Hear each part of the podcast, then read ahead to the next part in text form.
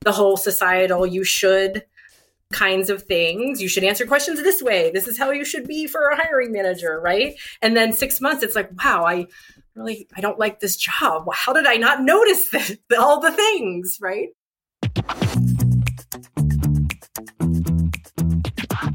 This is the Happen to Your Career podcast with Scott Anthony Barlow. We help you stop doing work that doesn't fit you, figure out what does, and make it happen.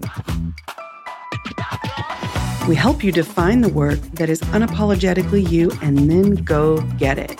If you feel like you were meant for more and you're ready to make a change, keep listening. Here's Scott. Here's Scott. Here's Scott. We get questions from clients all the time. Things like How do I stand out in an interview? What do hiring managers actually want to know in this interview? But these questions, well, we're honored to be able to answer them.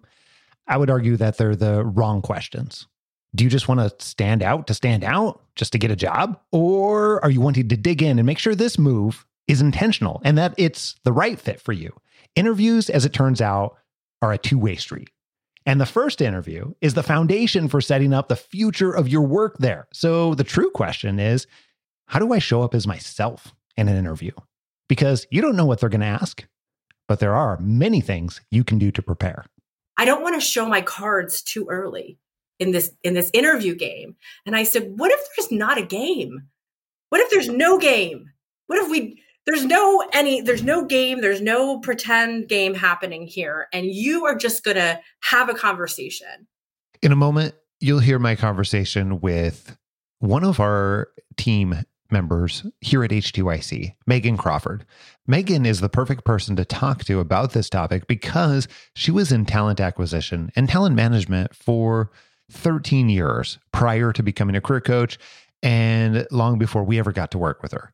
She's facilitated thousands of interviews. And we were talking about that before we started recording. And from my experience in HR and owning companies, we figured that that puts our combined number of interviews to well over 5,000, maybe approaching 6,000. So we've got some serious interviewing experience under our belt. That's kind of crazy. Anyhow, we get to work with clients every day here at HTYC.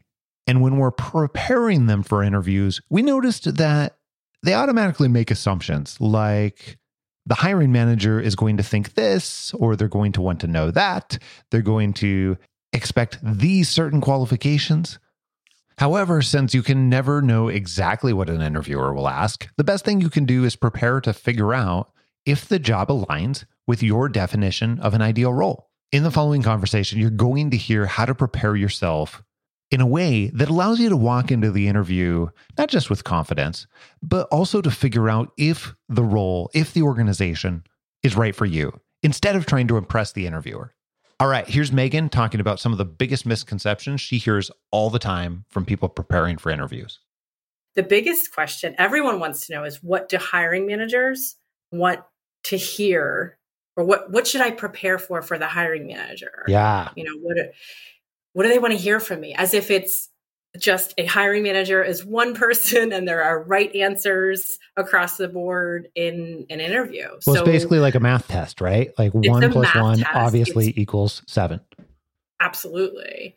And I think for for clients, understanding that there's so many variables that we don't know about what that hiring manager and I always say hiring team. Yeah. It's very very rarely is it just this one singular person making the decision. So thinking of it more broadly, I think is a really good place to start. You know, it's a hiring team, it's a group of people. But I think people want to know how do I prepare for an interview? How do I how do I answer the questions in an interview correctly? that's that's a main theme I hear from clients. So, what do you find then? And that's such an interesting thing. And I've heard that over and over and over again throughout the years as well. That huh, undertones of how do I how do I do this correctly? Mm-hmm. That's one way to think about it. Mm-hmm. I'm not sure that I personally would advise that way to think about it, and what you've already alluded to. Mm-hmm. What would be a different way to think about it? How do you think about this? Yeah, that's a great question. How do I think about interviews? I think they're conversations. Even this right now, Yeah. you're interviewing me. I'm a guest on a podcast, but really, we're having a conversation. I think one of the biggest things that clients do is try to figure out what the other person's thinking. And so it creates so much noise in their head. So they can't ask the questions that they want to ask. They can't even actually hear the answers to the questions they're asking. I'm sorry, did you ask a out- question? right exactly exactly so i think of it as it's a it's got to be a conversation between two people and let's approach it me showing up as myself having a conversation Can I give you a compliment? of course i mean i'll oh take them all day long Sweet. So I, I honestly don't know that I've told you this, but I think that you're definitely one of the best conversationalists that I've met. wow. Well thank you. You, I, and I mean that. You're you're truly a phenomenal conversationalist, and I think that one of the reasons that you do so well in conversations is one because with your recruiting background and the other things that you've done over the years, like you've you've had many many conversations in which you had to like show up and be uh, make the other party comfortable and then also somehow achieve a result through that conversation too at the same time it wasn't just like conversation for conversation's sake but so you've practiced it a lot but the other thing i see you do constantly is instead of I, I don't I don't think I ever see you try to figure out what the other person is wanting necessarily. I see you leaning into whatever direction the conversation goes. And I think you're really, really, really good at that. wow thank you first of all thank you Yeah. I love being in conversation. Like this where we are right now. Yep. It's it's an amazing space. I have no idea where it's going to go. and I love that. Uh, Me personally, but I don't I think that sometimes clients in the absence of practice, let's say, or they haven't been comfortable in conversation, Yeah. then that uncertainty is very uncomfortable, right? Which can derail And a conversation. Like if if you and I are feeling incredibly uncertain, then yeah. Like we just had tech issues not that long ago too, and I can feel my uncertainty rising, which destroys conversation for me. Absolutely destroys conversation and specifically for interviews if you if we're trying to develop rapport we're trying to build relationship and also kind of try to figure out if this is something i want to pursue or have another conversation about then we have to be open to the fact that we don't know the answers Mm. That we have to just sort of be here. It's that idea of really being present right here. And I love this space of being present right here. hmm Well, let me ask you this then. First of all, so with that reframe in mind, we're not talking about interviews anymore. Let's let's throw away that word interview just for a moment and instead say let's re-ask the question, you know, what can you do to go into a conversation with a high level of confidence when you are in that space where you're looking to make a much more intentional change? Yeah. Let's talk about that. What Yeah. what would you recommend? What can people do? the the first place to start, the only place to start, in my opinion, is to know yourself. You have to start there. You have to know exactly, as much as you can, obviously, what your own narrative is, what your own story is. And that can be, if we're talking about obviously careers, that can be why you made the changes you made, what you learned along the way. What is the what is the theme across that story right? So knowing yourself is i think the only place to start Totally agreed. And if we're really digging to, I mean, earlier when I was talking about you being a great conversationalist, I think that that is probably a decent portion of why because you're really comfortable in your own skin. At least that's what I've observed every interaction we've ever had in person, over the internet, whatever. And that allows you to be able to respond and be excited about like where the where the conversation is going to go. Like, where will it go? Oh my goodness. So I think that uh, that you're good, you're good evidence of that. Yeah. Thank you. I and I I do feel that. I haven't always been in that spot. Sure. And I know yeah. the haziness of not knowing yourself. I know what it feels like to go into conversation and be doing mental gymnastics sort of in the back of your brain, wanting to figure out what that other person wants to hear. I know that feeling. So it does take practice. It does take some work to get there. But I think starting with knowing and digging into what is it, what is my story overarching, right? Like where, what is my narrative? And then kind of moving into, let's say, conversation with this openness and this grounded foundational feeling then think about it i mean you can you can listen so much better and be reacting to the other person's words mm. and their thoughts and their feelings instead of getting stuck so much in your head about well what do they want to hear right? What should i do next? What should i do next? What should i and say? that, yeah what should i say? Did you say something? the noise i mean right? Yeah the noise can be overwhelming. Okay, so here here's what I'm hearing from that then. There's if we're breaking apart what you said, I totally agree with that. Let's see if we can identify how people can actually do those those things. Because I heard you talking about understanding yourself, understanding your career story and then really being able to focus on the conversation it, itself as opposed to like trying to impress the other people or trying to like come up with the right answers right? So so let's start with the beginning part of that which really is about understanding yourself and specifically what you want i would i would call this this area uh, developing a deep understanding of what you want or developing a specific understanding of what you want so how how do people actually do that when when we try to break it down? What do you think? Yeah.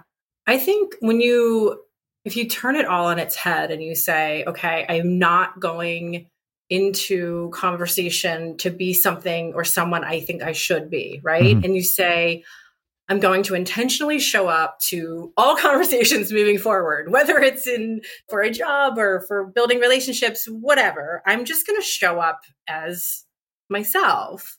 What what starting there, what is what does it sound like when you talk hmm.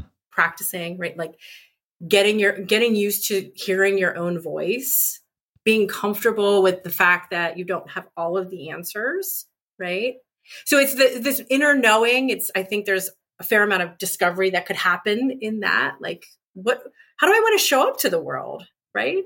What's my identity in the world? Knowing yourself there, and then moving to that second part of what do I want and need? Right?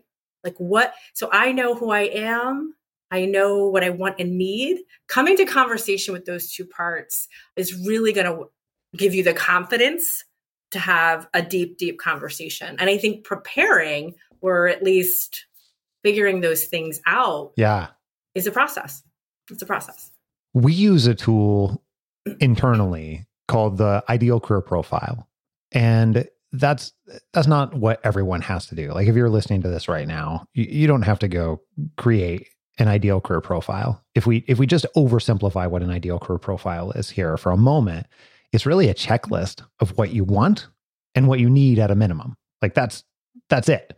So yes. my question to you is what's one thing that you found to be effective in helping people understand with a mm. higher degree of specificity what it is that they want? Yeah, that's so good. I think people struggle with wanting something they should want, yeah. right? That fits into well, I've done this in the past. And so naturally, I should want this thing next. Yep. And I say, no, let's go to, let's throw everything out. And in a, in a, in a magical world, what is it that you actually want? So for me, the, those conversations typically go more granular. Right? Clients typically start out with like, okay, at minimum or even their ideals start out being something that they've already had, right? Or that they think is within reach or they think that they should want next. This sort of linear thinking. Yeah. And I think that's that's normal. I think that's very normal as a starting place. But if we can go a layer deeper and kind of throw out that linear thinking and say, but how does your how do you how do you actually want to show up in your day or your life? And what do you want? It's almost a, repeating the question if that makes sense right? Like what do you want? Right? Yeah. And saying that to yourself but do i actually want that? Sort of going a little bit deeper. I think that's fascinating and that's a tool that i've used for myself over and over again too to help expose some of those shoulds which if you've read the Happen to Your Career book, like that's something we talk about in the chapter on what are the obstacles that we don't even know are stopping us, those shoulds, right? Stop, stop yeah. shooting on yourself. And if you go through and say, okay, well, I've written down this thing, or I've identified this thing, or, I, or I've articulated whatever it is that I think that I want, like I want to be an this is something that was in the past for me. I want to be an HR director in this type of organization. And then I go mm-hmm. through and say, well, is that something that I actually want? And then start to find out that the answer is no, because what I actually want is some of the pieces I perceive are coming with that HR director in this type of organization. And that, yeah. that was a real thing for me in the past. But what what have what have you found then that helps people to assess that with that secondary asking of of yeah. why? Like how can they make that work for them? I have a good example. So, and I've I've heard this a fair amount over the years. I just mm-hmm. want to open up a coffee yeah. shop, right? I'm, I'm positive that you've heard this also, right? And I would venture to say that nine times out of 10, if not 10 times out of 10, it has nothing to do with the coffee shop because opening a coffee shop is actually quite difficult. But I will I will say to the client, there is something there. It's this spark, it's this like nugget of interest. What is it about the coffee shop that is interesting to you?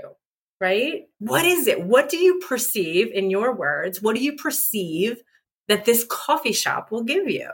Is it community? Is it being able to choose the products? Is it just having flexibility in your day? Is it literally the environment that you see in your brain and that you imagine is very welcoming?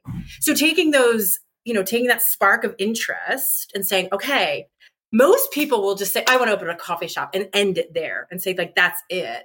But I see that as like just the beginning of something that's there. I have a client who's interested in kayaking, right? Mm. And he'll talk about it and he, he loves it. And then he just leaves it kind of over there. And I say, but wait, what is it about kayaking that is interesting to you? Right. So maybe it's digging into the things and the areas that we feel drawn to and we're constantly thinking about. Is there something there? You know what's fascinating about that um, I'm realizing as we're talking about this subject that one of the phenomenons that I've seen happen quite a bit, like where people get latched on to, like, I've always wanted to do this. And you just talked about the coffee shop. And I've definitely heard that many, many, many times over the years. And actually known people that have gone and gone to the effort of opening up a coffee shop and then only to realize that it wasn't actually the coffee shop that they wanted. Mm-hmm. And but it shows up in other ways too. Like I've always wanted to be a doctor. I've always wanted to be insert the thing here. And whether people have actually explored that and gone and done the thing, or they've just continued to say, like, that's something I've always wanted to do. In either case, I think that there's an opportunity there to uh, to learn from why to your point mm. like what is it about that? I think that's the question that you said. What is it about that that is interesting to you? So i love that question. I've even written it down here so that we can use it in other places later. Awesome. Awesome. Cool. Okay so let's let's say mm-hmm. that you know people are doing a great job identifying what it is that they want and we're going to layer deeper to get a deep understanding of what we want and maybe even why we want it. But after that point let's say that I am wanting to practice this career story that you've mentioned? You mentioned earlier, like being comfortable with your narrative. How, how would I do that? How would I begin to get more comfortable with my narrative? Yeah. Yeah. I think the literal act, and I'm just thinking about this right Yeah, now. yeah, yeah. I think the literal act of storytelling gives us the answers. Actually trying to put it into maybe it's a ver- maybe it's the verbal story, right? And you could be talking to yourself, you could be recording yourself, whatever it is, but the literal act of just standing here, sitting there, telling your story. How often is it that you get to do that? Right? What is the whole story? Just say it. Say it out loud. It's not going to be perfect. It's not going to be the thing that you go into conversation with.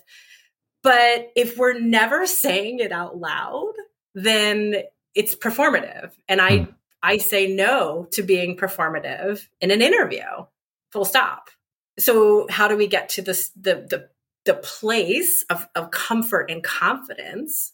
It's telling our story and, and just literally starting there out loud. I think storytelling is going to give you, give us some of those answers of what feel what what feels good coming out of your mouth. right? So here's what I'm taking from that two things. Thing number one is that you have to actually tell the story to be able to then have the story be able to be received later on in any way that's going to be useful. Otherwise, it is going to come off as a performance, which is not going to come off as genuine, which is not going to resonate and likely not going to result in anything that's useful for you or whoever you might be interviewing with. The other thing that I'm taking too is attempting to put it into story form, attempting to tell the story and actually practicing that in any way whatsoever is going to be the most useful thing that you can do. Is that, am I understanding that correctly? Absolutely. It's the it's the thing that I do. I, whether it's I start up in my head, whether I write it down, whatever sort of the modality is that you start to tell your story. But I mean, storytelling is has literally is an ancient form of communication Yeah. between humans. It's you know the story of the organization that you're interested in, the story of the people around you. That's how we connect. It's connective tissue for all of us. And so knowing your own story, you know, why you made the decisions you made in your career and your life. Like have you ever sat down and figured out like, well, if I had the opportunity to tell my story, what would it be? And so, yes, practicing it, telling it in any way, shape, or form that you feel comfortable, I think is a fantastic starting point. Well, and there's a lot of story frameworks or methodologies out there. But if we just want to be overly simplistic here for a second and say, okay, Yeah. well, like pick any one of those, like uh, all over the internet, people talk about like the star method and stuff like that. Totally. Yeah. I'm less interested in the in the method. Uh, and you could talk about like what's the situation, what's the conflict, and what was what was the thing that happened after the conflict. Or we'll Sure. talk a lot about SBO, which is like situation, behavior, and outcome. But at the end, it's all the same thing. Like what is taking this information and turning it into a way that it becomes relevant and interesting Yeah. and useful to Yeah. whoever it is that you are you're talking to, right? So so here's my question for you. What can people do as they're thinking about taking this information and making it relevant? How how can they actually practice the idea of turning it into a story? Because otherwise, we take a question that happens almost every interview, which is some form of tell me about yourself, right? Which isn't is, even a question, it's more of a command, but that's a whole nother podcast for another time. Another podcast. Yeah. Absolutely. And uh, but even with that type of question, no matter how it shows up, Mhm. sometimes people have the tendency to start, well, I was born in Oklahoma. I know. And, like, the- and Four hours later. yep. And that, that's not necessarily useful or relevant. So, not, what no. advice would you give to somebody who's thinking about how do I take this information and make it relevant in a form of a story? That type of communication that you're talking about. Yeah. So I for career specifically, I would break it down to each of your experiences and and and treat each experience as as a mini story, right? If we're going to simplify and we're going to just totally get it down to bare bare basics. What were you hired to do in this specific job opportunity, this spot, right? What were you hired to do? Answer that question and sort of go down that thought process of like, okay, in the beginning, I was hired to do this thing. And then, okay, well, did you do the thing? How did you do the thing? And then what sort of what was the thread that pulled you to the next thing? If we start to like connect them as not as these little mini stories that there were as a connective tissue, there was a, a little story of why you jumped to the next thing, right? Because I think if you start with I, I have to showcase all of my accomplishments and my achievements. It's like, okay, but this was all there, there were things within those little stories that were challenging. There were things that were hmm. imperfect. It's not all going to be this pretty tied in a bow. So let's get to that. What, why were you hired to do this? Why did you make the moves that you did? And start to answer those questions for yourself, not in a performative way to sort of anticipate what the interviewer wants to hear. One of the concepts that you're making me think of that has to do with let's call it relevant storytelling. We're just going to make that up and call it. That's not what I like relevant storytelling. Yeah, yeah, yeah, yeah. But I found in it's taught a lot of times in marketing. Sometimes it'll show up in various different areas of marketing, whether it is people who do copywriting for a living, or if you're trying to communicate a particular message and create interest, which that's sort of what you're doing in interviews. It want you want it to be organic, you want it to be a conversation, but also, to your point, if you practiced your story and have an understanding of your narrative, then you can command interest in a way that you're communicating it where it's useful to the other party. And one of those techniques for that is thinking about it like, what led me up to here? Yeah. What is it that led me up to here? And that helps to eh, think about like, what is actually relevant? Well, what are the parts that led me to whatever it is that we're talking about. What are the parts that led me to be in front of you talking about this role that we're now both considering? You're considering me, and I'm considering taking this and working with you all. And I found that to be really very useful because it helps to push away the things that are less relevant. I think that brings up an interesting idea that if you can really know and understand this relevant uh-huh. story yeah. that is yours, then in any conversation, in any interview, let's say, you'll you'll you'll have the information to answer any any question that comes up because you know the story, mm. you know the framework, you know the structure, you know the reasons why things changed, the trajectory, you know all of those things. And so any questions, I think you'll be able to find the answer in that story as humans, we sort of think about, okay, well, how, how, logically, how do I prepare for an interview? And we think, well, let's find out the questions and let's prepare for those answers. And yeah. that is a very humanistic type of thinking. That's how our brains work. It's very use the word linear thinking, like it's it draws upon what we know and how things work. And it turns out that's not actually how it works. That's a terrible way like that's mm-hmm. possibly the worst way to prepare for an interview because yeah. that is the part of logic that we fail to think about at that point in time is that that requires us to know 100% of the questions in order to effectively prepare. And what I hear you describing is a far more effective way to prepare, where let's be very comfortable with us and our experiences, and let's be experts on us and how we share those experiences. And then we can adapt those experiences or those stories to anything that somebody throws at us. And here's what's really cool about this, if you're going down that methodology, is that if you if you're able to share an actual story, even though they're saying like, "Hey, what would you do? What would you do if you found yourself in this situation?" It's so much more credible if you can say, "Well, I don't know what I would do, but let me tell you what I actually did." in yeah. a real situation that was similar to that. How can I tell you that story? And they're going to be like, "Yeah, of course." Of course, because we're humans and we actually gravitate to, to the specific story mm. versus the abstract what ifs, right? And I actually have a client in real time yeah. who we had an interview prep conversation last week and she had her, her interviews yesterday. And she came to the inter- interview prep session actually talking about, okay, this was her line of thinking. Okay, I think they're going to ask around these questions. And I'm, I'm watching her and I saw her body change into like rigid. She was very rigid. And I said, "What's happening? Why are you what is going on?" And she said, "Well, I'm I don't want to show my cards too early in this in this interview game." And I said, "What if there's not a game? What if there's no game? What if we there's no any there's no game, there's no pretend game happening here and you are just going to have a conversation." And she relaxed and I asked her, we talked about mental gymnastics, but she said, "I do these mental calculations in my brain." trying to figure out what they're going to ask me. And I said, How do you listen to the answer?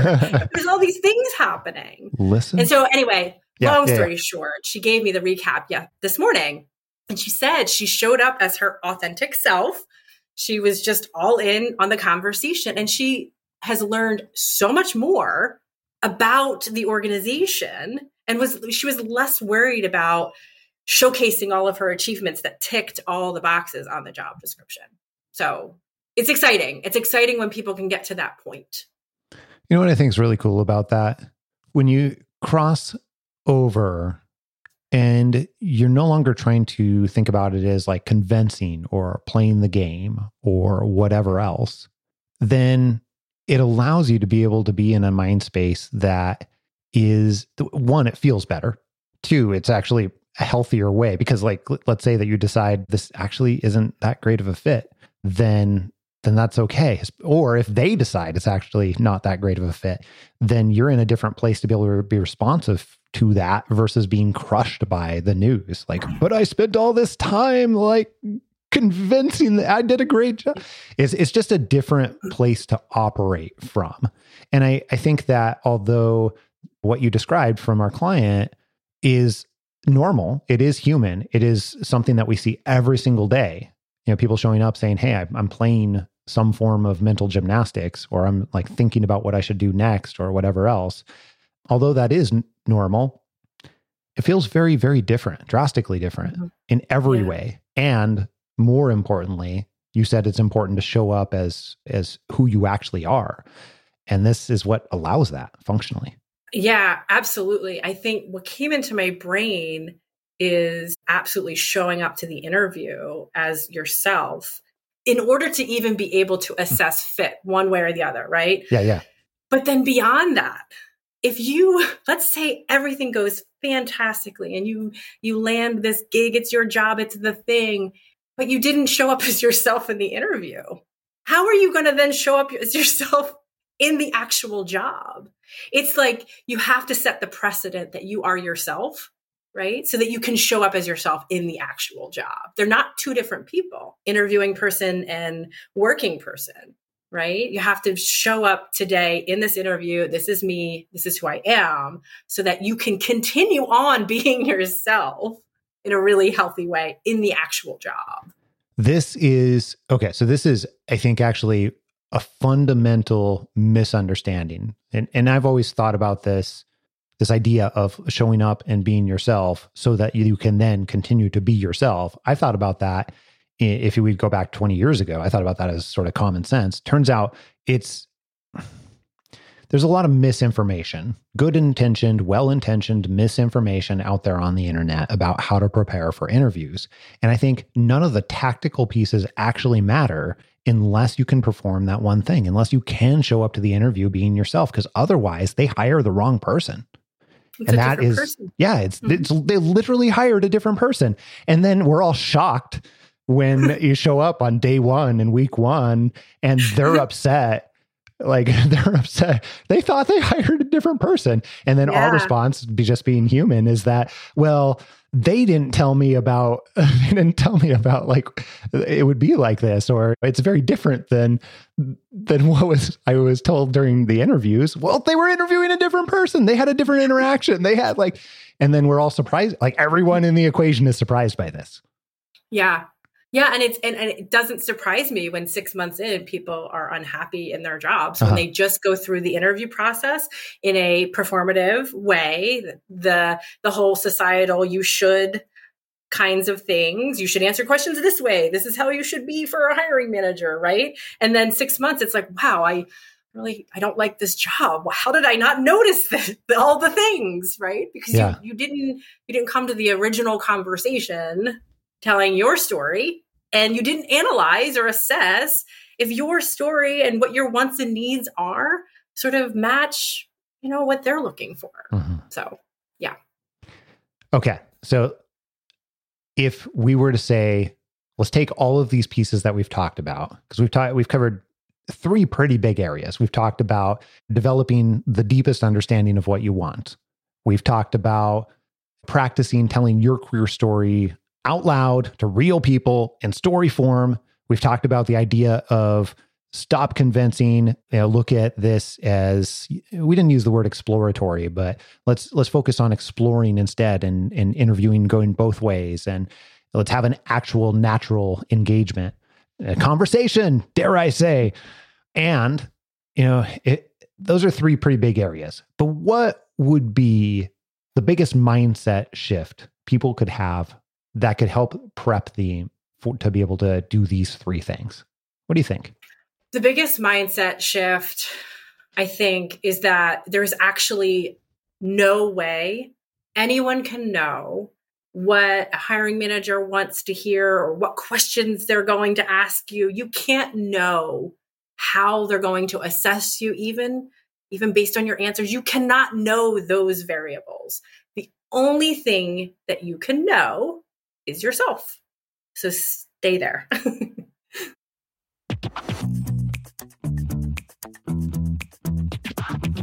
Hey, if you've been thinking about making a change for a while now and you don't really know how to best take the first step or get started, here's what I would suggest. Just open your email app on your phone right now. And I'm going to give you my personal email address, scott at happentoyourcareer.com. Just email me and put conversation in the subject line. Tell me a little bit about your situation, and I'll connect you with the right person on our team where we can figure out the very best way that we can help you. Scott at happentoyourcareer.com drop me an email. Here's a sneak peek into what we have coming up in store for you next week. It was supposed to be hiring someone that I would supervise, but ended up being hiring uh, a new supervisor for me, which was kind of strange and kind of awkward and didn't feel all that great. You've probably had this happen before. You're working in a role for a while, and then you get a new boss. And many times, a change comes. A lot of times it might be an unwanted change. You wonder if things are going to get better, maybe things will get worse, what's going to happen. You don't know.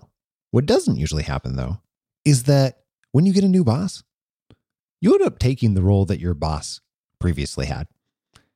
This can actually be a really awkward situation, but it can also be one of the best things that could possibly happen all that and plenty more next week, right here on Happen to Your Career. Make sure that you don't miss it. And if you haven't already, click subscribe on your podcast player so that you can download this podcast in your sleep and you get it automatically, even the bonus episodes every single week, sometimes multiple times a week. Until next week, adios. I'm out.